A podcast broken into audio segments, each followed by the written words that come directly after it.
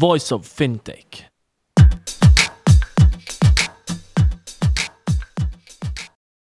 Welcome to Voice of Fintech, a podcast mapping out the Swiss and global fintech scene, connecting fintech enthusiasts with startups, incubators, accelerators, business angels, and VCs, and incumbents interested in partnerships. Voice of Fintech will help you navigate the fintech ecosystem. Here you can listen to the startup founder stories, what investors and incumbents are looking for when dealing with startups, and find out more about resources provided by incubators and accelerators. My name is Rudy Falad, and I'll be hosting this podcast.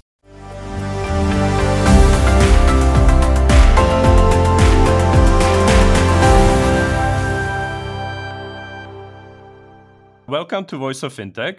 Today we're joined by Henri, who is a well-known influencer in the fintech space, the crypto space, and digital currency and digital finance space, and everything around it. So there is so much we can talk about, and we'll cover the key bits and pieces and messages that are coming out of uh, you know this 2020 fantastic year that we are in. And uh, so I just turn it over to Henri and uh, start here I mean, I just wanted to say you are the PwC Global Crypto Leader, best-selling author, keynote speaker, university professor, and a board member of Hong Kong FinTech Association. So where do you find the time and how does it all you know fit together? A lot of people say that that's impossible to pack into their schedules. Well first of all rudy thanks for having me and thank you for to your listeners to listening to this podcast. I know you have a choice of podcasts and guests so uh, thanks for uh, making a time so we can share our passion of the future finance with with uh, yourself and your audience. No that's a question i get a lot about the different roles that i wear. As, as you mentioned i wear numerous hats and the answer is actually very clear how, how i'm able to do all these things is that I'm I'm a workaholic. Uh, you know, personally, and I've said this many times, I do not believe in work life balance. Uh, I think I tell this to a lot of my students at the university that uh, you know if you want to have a nice career, great. Enjoy your weekends enjoy your evenings but if you want to be the best in the world and you want to be really the industry leader globally in what you do unfortunately uh, you have to train like like uh, you know on evenings and weekends and that's how i approach it. So i approach my professional career as an as an athlete actually like a professional athlete. So i'm still at the mm-hmm. evenings i'm always at the office uh, weekends i'm at the office so that's how i'm able to find time to write my books teach and uh, frankly do a lot of the uh, kind of be the leading in, in what I do in my industry as well. So that's there's no secret. Unfortunately, it's hard work and uh, hustling.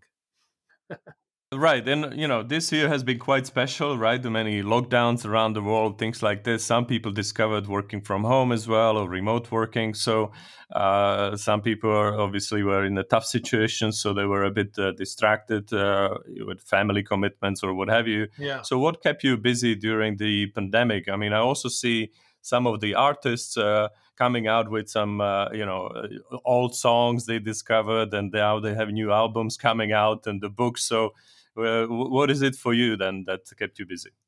Yeah, no, you know, uh, honestly, I've never been as busy as I was during COVID uh, out of my own will. Uh, you know, so for example, I think the COVID has uh, is really going to obviously catalyze a number of things. We can talk about it today, but also I think it showed the personality of people. So I've been always telling if in the, the months of February, March, you're at home watching Netflix, watching Tiger, Tiger Kings, uh, you just wasted a, a once in a lifetime opportunity.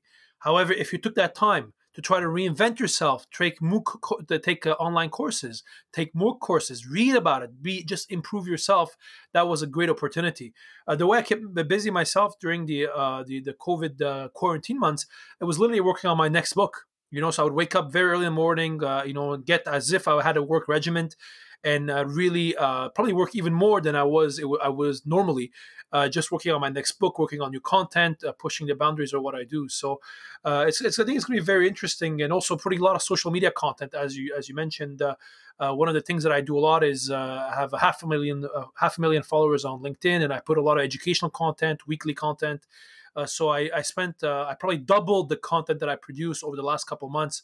Uh, not only because I think there's a lot of need for it, but also I think my audience was probably more receptive uh, to educational videos and, and content uh, when they were not able to get it other places. So I think it was an opportunity if you look at it from that perspective. Right, exactly. That's that's what I th- think as well. So, but if we rewind a little bit, even to before COVID, and uh, focus on the status of uh, fintech uh, debate, which was about disruption versus cooperation. You know, maybe a few years ago, people were thinking, "Oh, God, this the industry that will change the planet." Then if you were talking about B2C, it turned out that actually it's difficult to build a brand and in some countries to raise money to to build that awareness so they were thought you know the people pivoted to cooperation and partnerships where do you think we are now uh, from your perspective yeah, it's a good question. I wouldn't say we're really at a, at a debate whether it's a disruption of cooperation. I think now, for in many industries, many verticals of financial services, fintech is becoming financial services. Uh, I remember very well when I gave uh, my first TEDx talk. Uh, it's actually four years ago uh, this this month. Uh, it was actually how uh, fintech will change the future of banking.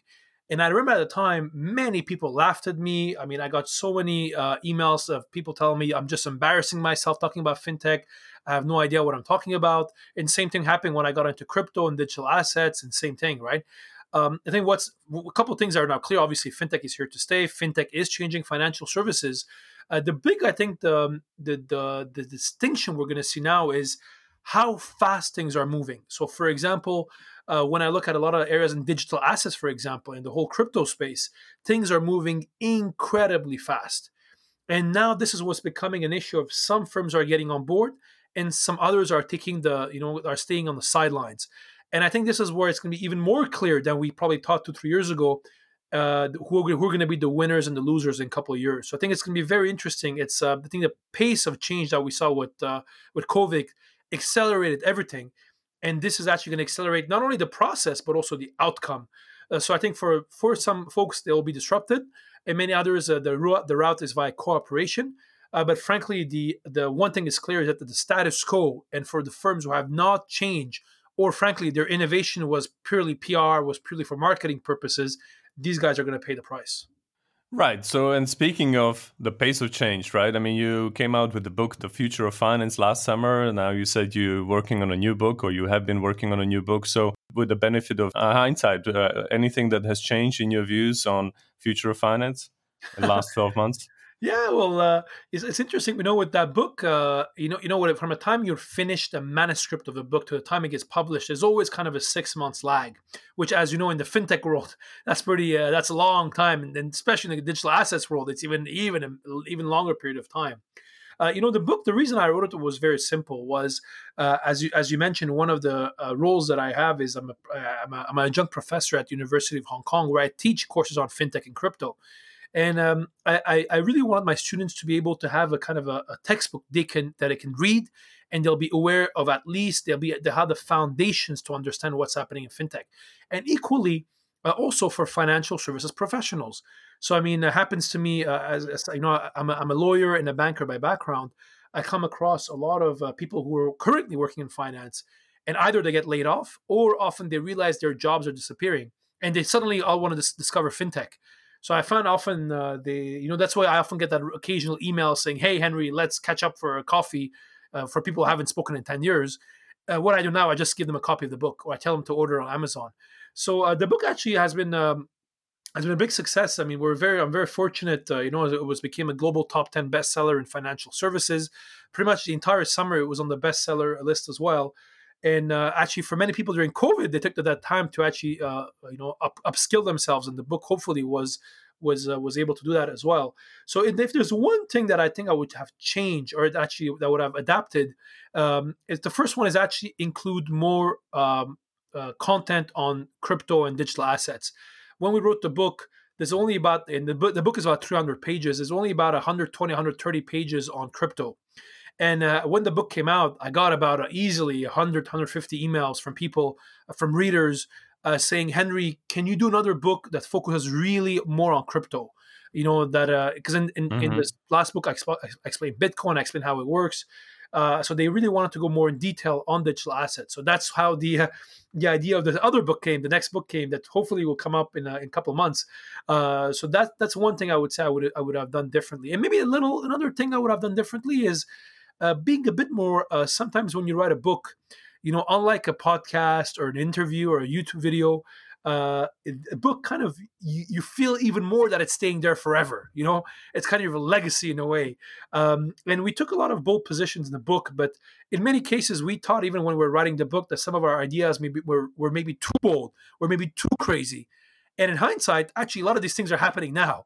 So uh, I think it's a lesson to all that you know when you believe in something, don't don't believe it's too crazy. Just put it down in paper, and uh, you'll see what happens.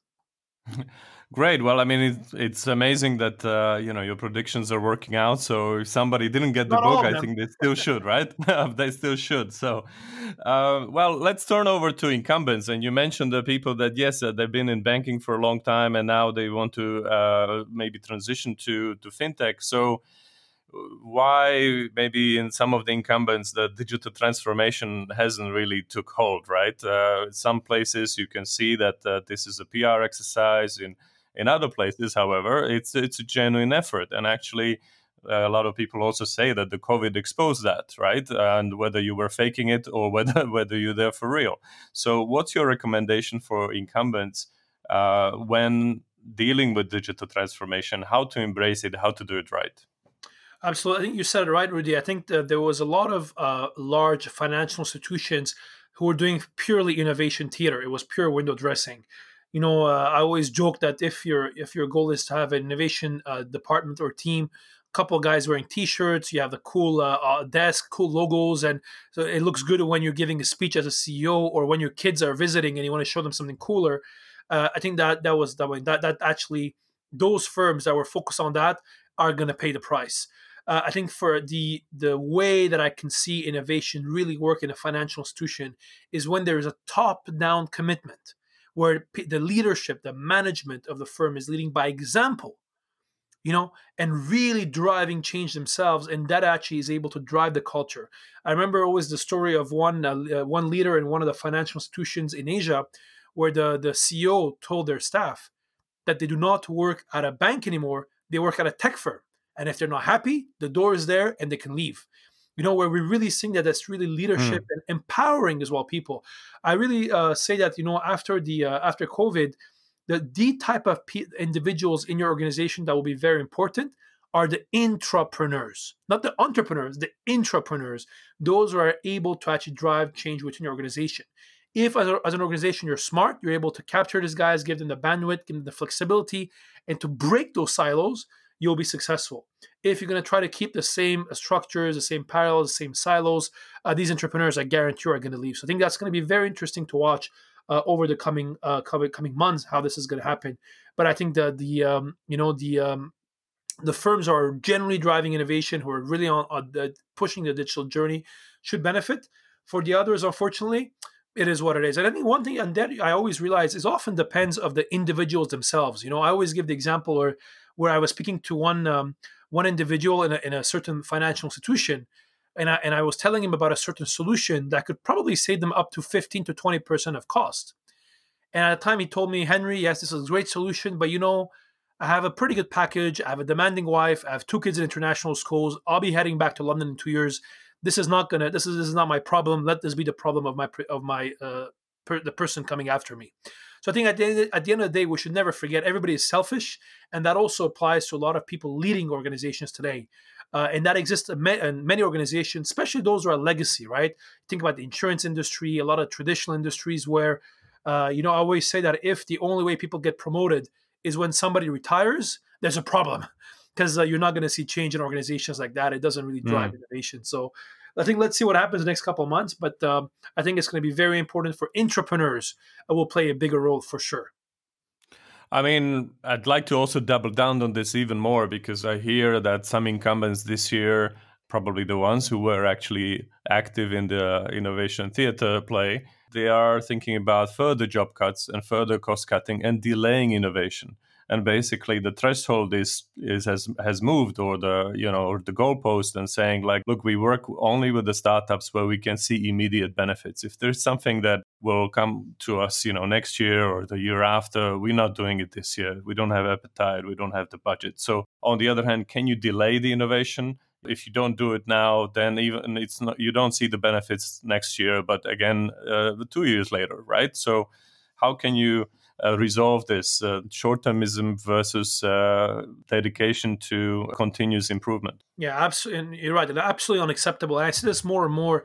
Ironically, that a lot of organizations, because of COVID, they kind of, you know, put all these like innovation. Some of them are, are quite important on hold which which baffles me. Uh, right? Uh, you know, the and the other what happens as well because people also are afraid about losing their jobs. You know, uh, I think if you're today you're working finance and you're doing your job in relatively the same way you were doing two three years ago, I mean, then there's something wrong, for sure. You know, if you're not paranoid yourself, uh, there's something wrong right? You need to be paranoid on how they actually things are going to change your business. I mean, I'll give you one very simple example myself. Every month, I, I block a one hour time in my calendar where I literally sit down by myself. I have a notepad. I don't put my phone. I don't bring my phone with me, and I literally think, how am I getting disrupted? I mean, I'm in the field of crypto. I'm in fintech. I'm the cutting edge of the, industry. I still think, how am I going to be disrupted? Whether it's my competitors, whether it's the market, whether it's what I'm doing, and you need to be paranoid. And I think that's what I think you're going to see these individuals are going to be able to succeed uh, from from that perspective. Because uh, otherwise, I think if you don't innovate as a leader, as an organization, again, uh, you, you can cut your jobs, you can try to cut uh, some of these non-essential investments, but uh, the reality is that you know you're just kicking the can down the lane, right? Uh, these things going to happen, unfortunately. Exactly, exactly. I mean, and you know, as we said before, you're the uh, crypto leader at uh, PwC globally. So maybe let's change tack a little bit and talk about the crypto and blockchain in particular, because I'm not saying that uh, the news flow or how many hits you get on Google search are indicator of anything, but if you do like look at the conferences and the material and and uh, sentiment, maybe it seems to me that the crypto and blockchain has lost a bit of steam over a couple of years. And last year, the AI was the buzz uh, buzzword number one. So why do you think that is, and why are you still a believer? First of all, Rudy, I probably disagree with you. I, I would argue that actually now uh, crypto is getting definitely more attention than it was a couple mm. of hmm. years ago. Uh, I mean, if you look at uh, for couple, I mean, that's very very basic reasons, right? I mean, not only what we're seeing right now on uh, the rise. I mean, more interest in Bitcoin, for example. The number of people wallets, Bitcoin wallets, are increasingly going up every month you have more and more um, interest now on literally what is money.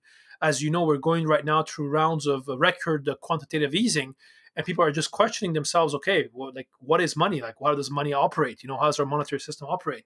Uh, but also, more importantly, you're having very, very serious uh, uh, macro changes taking place.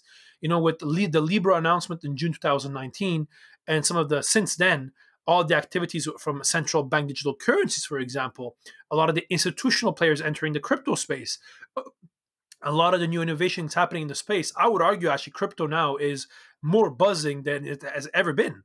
Yes, you had this whole uh, the the retail uh, bubble in 2017, the ICO bubble, but these, frankly, yes, they created a lot of buzz.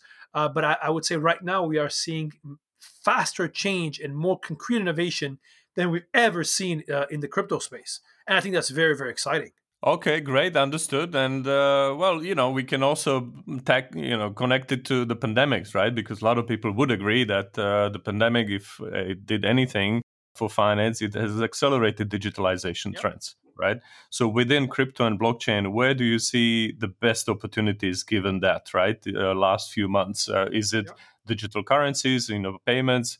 Uh, in Switzerland, there is a equivalent of uh, Swiss Amazon. They accept crypto as a payment, so you can buy a computer there. There are a few shops as well, as well, things like this. But maybe that's not really the number one use case, is it? Uh, no, I actually I mean, frankly, if uh, cryptocurrencies were just going to do payment, uh, I don't think it would have been worth looking at it in the same way we're looking at it right now. Right. I think that some of the changes, that ca- uh, definitely COVID catalyzed the whole crypto adoption movement. The part of the let's say the interest of people because of quantitative is easing on Bitcoin. I mean, there were some practical reasons. You know, people didn't want to touch banknotes anymore.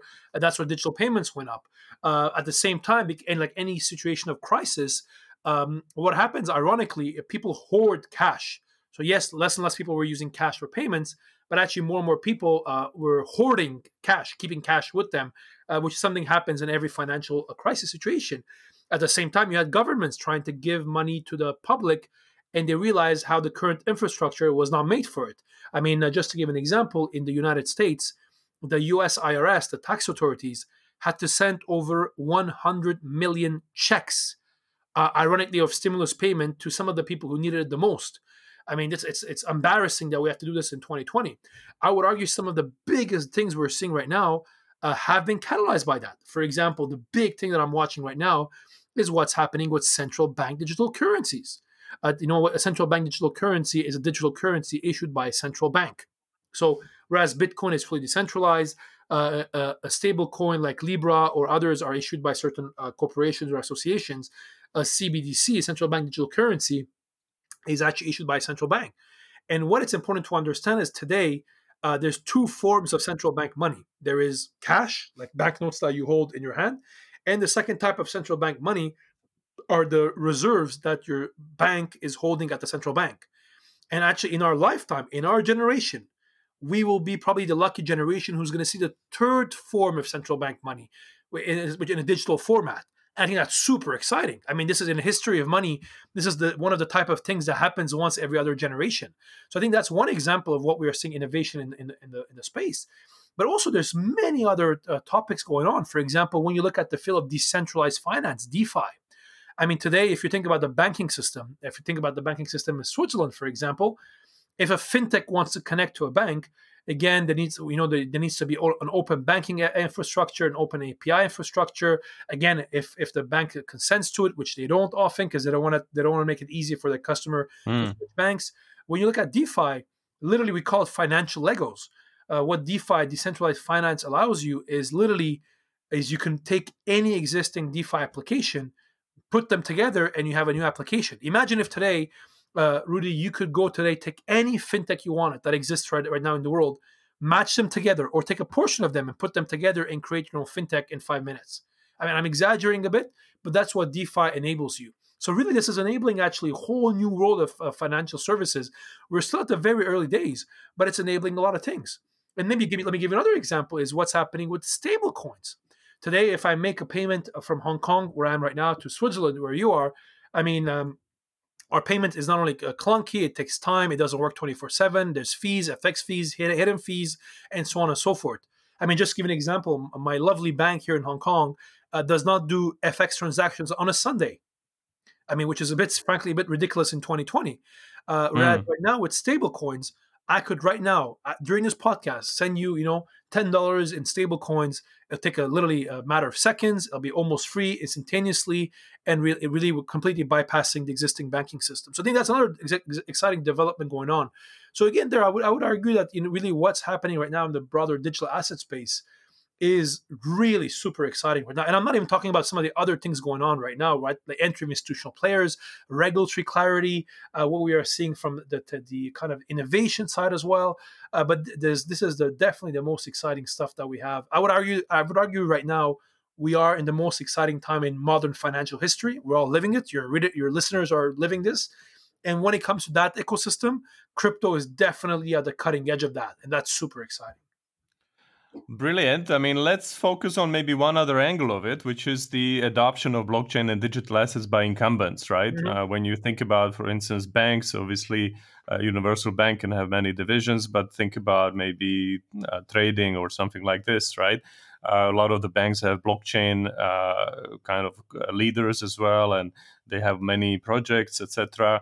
Where do you think there are obstacles still that need to be sorted and how do you think they can be sorted? You know some people are really talking about permission blockchain obviously right? Not the original kind of idea of bitcoin. They are worried about scalability kyc and then different protocols. Every bank is leading a different kind of protocol trying to get the network around it and they are competing with each other. So where do you think that uh, this is headed? And uh, can we automate the middle office, back office, and things like this through blockchain and and do something better in the bank? No, absolutely. I mean, a couple of things I would mention here is um, I think we need to be very uh, careful when we're talking about incumbents, uh, whether we're talking about you know blockchain as an enterprise or actually digital assets, crypto. I would mm. argue actually that the implementation of blockchain enterprise within the, the financial institutions, there's still some there's some pretty interesting things going on but still we have a long term to long time to go. The reason being the financial ecosystem today is not perfect. It's clunky, hasn't changed a lot, but it's it works, right? And there's a lot of legacy system and there's a lot of sunk costs or in it already. This is why I think we'll, I think we'll continue to see the financial institutions experiment, especially in certain use cases like trade finance and and uh, you know traceability and so on and so forth. And to a certain extent, hopefully, and when it comes to middle and back op- uh, middle and back operations as well. Uh, but I, I, expect that to still continue relatively cautiously and, and uh, slowly. Where I think we'll see a bit more opportunities is when it comes to digital assets and crypto. I mean, for example, if you're uh, right now an incumbent bank, uh, you're let's say a big custodian, uh, you know, you can get into crypto custody, for example. It's a no-brainer. New kind of new new PNL driver, new kind of rev- source of revenue, new client base. Great way to expand the pie. If not, you're going to go. Be, if not, you'll be chasing the same pie like the other players. Um, same thing if you're a trading firm. I mean, we all seeing the margins go down, the trading uh, on, a, on, trading side, uh, despite that the last year actually was pretty good year because of volatility and everything. But when you look at crypto, I mean, man, if you're like an industry where you actually you can make uh, good arbitrage opportunities, market making, uh, trading, uh, crypto gives a lot of opportunities. So I think what you'll see on the financial institution side is um, some of the firms will get uh, involved in digital assets and crypto uh, faster than they will probably in blockchain. And that's already happening, by the way. You're having a number of financial institutions now looking at offering these solutions from custody um, to servicing to prime brokerage to trading and so on and so forth. Uh, again, uh, the best analogy I always give is very similar to what happens with happened with derivatives in the 1990s. You know, initially when derivatives came, it was you know a very exotic thing. A couple, a couple of banks were, were started dealing with it. Uh, it was a bit there was a bit of taboo around it and of course now i mean every every every organization trades der- derivatives.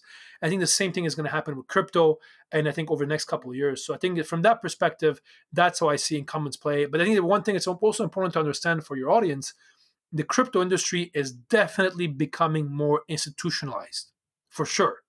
You know four or five years ago the crypto industry was probably led by you know a couple guys in a t-shirt uh, you know uh, driving some cool innovations but right now, a lot of the big game changing innovation happening in the crypto space is happening or, is, or it's being driven or facilitated by some of the large financial institution or by some large crypto players that are institutionalized. For example, many of them are, are regulated uh, in many in many cases by uh, various regulators around the world. In other cases, they have a lot of the internal controls of SOC 1, SOC 2, uh, a big four audit, and so on and so forth, that a lot of the traditional financial institutions are used to.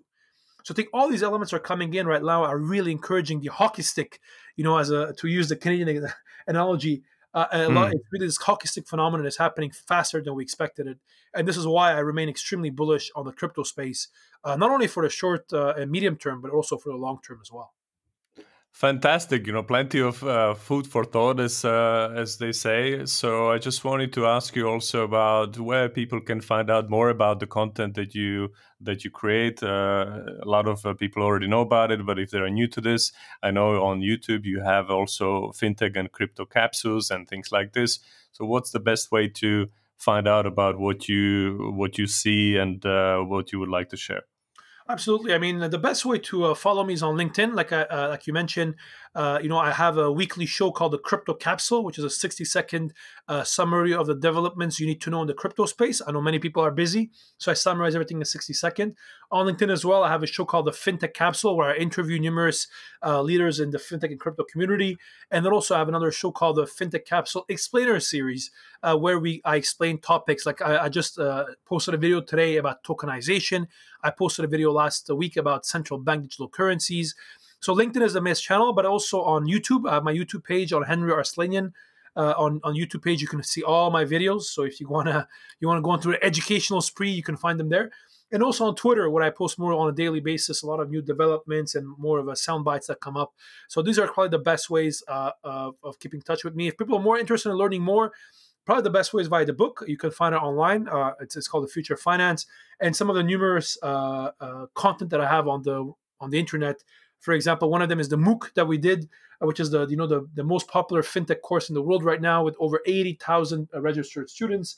Uh, that covers kind of the basic of fintech. So a lot of inter- inter- exciting, interesting content, and I'm always happy to engage and and um, and share our passion of the future of finance and the future of money with uh, with people around the world. So thank you again for making time uh, today, Rudy. I really appreciate uh, that you give for giving me the opportunity to uh, come on come on the air. Great stuff, Henri. Thank you very much, and all the best. Thanks for having me.